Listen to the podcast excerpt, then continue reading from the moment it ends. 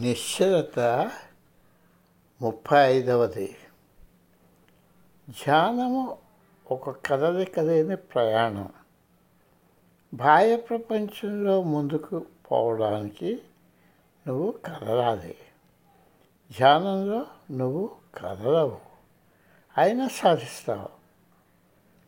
భౌతికంగా నిశ్చితంగా కూర్చోవడం మొట్టమొదటిగా నువ్వు నేర్చుకోవాలి. నీ దేహాన్ని నిశ్చలంగా ఉంచడానికి ఒక నెల తీసుకో.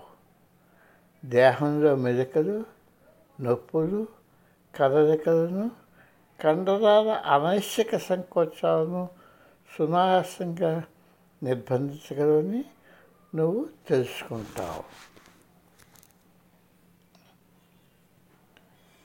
దేహం నిశ్చలంగా ఉన్నప్పుడు నువ్వెంతో ఆనందాన్ని ఆత్మవిశ్వాసాన్ని కనుగొంటావు. ఆ నిశ్చితత్వాన్ని ఆనందించడం నేర్చుకో. నువ్వు ఇప్పటి వరకు ఎంత ఆనందాన్ని పొందినా సరే నిశ్చిత అన్ని ఆనందాలలో ఉత్తమమైనది. ఒక ప్రశాంత నిశ్శబ్ద ప్రదేశంలో అదే సమయానికి పట్టుదలతో కూర్చోవడం నేర్చుకో. కదలకుండా కూర్చోవడం నేర్చుకో. అయినా సుఖంగా ఉండు. దేహాన్ని నిశ్చలంగా ఉండేటట్టు చేయమని నీ మనస్సును అడుగు. దానిలో ఎటువంటి జబర్దస్తి బాధ ఉండకూడదు.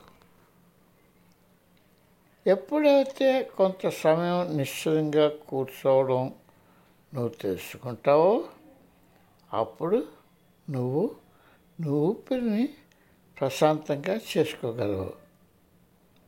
ప్రశాంత శ్వాస సంక్షోభరహిత మనసు లేకుండా ఆధ్యాత్మికత ఉండదు.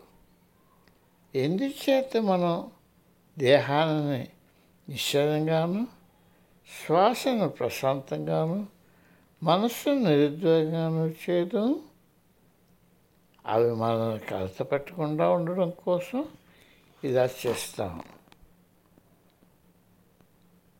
బొట్టకన వేరు చూపుడు వేరు మెల్లగా తాకుతున్నటువంటి ముద్రను ఏర్పరిచి అప్పుడు చేతులని మొక్కలపై ఉంచాం ఆ ఈ ముద్ర మీ శక్తి బయటకు పోకుండా ఆపేటట్టు ఒక వలయాన్ని సృష్టిస్తుంది. నీ తల మెడ మొండం నిటారుగా ఉంచు.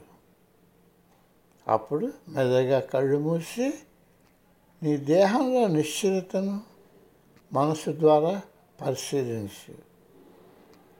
నీ దేహం ముందుకు పొంగడం మొదలుపెట్టవచ్చు. నీ అంతర్భావనలు ఆశాభంగాలు నీ గేహ కథలకు కారణాలు. ముందు కొన్ని రోజులు నీ నిశ్చితను గమనించడం నేర్చుకోవాలి. నిశ్చయతను ఆనందించు. నిశ్చయతతో ఎంతో ఆనందం వస్తుంది. అందుచేత నిశ్చిత మొదటి పెట్టు.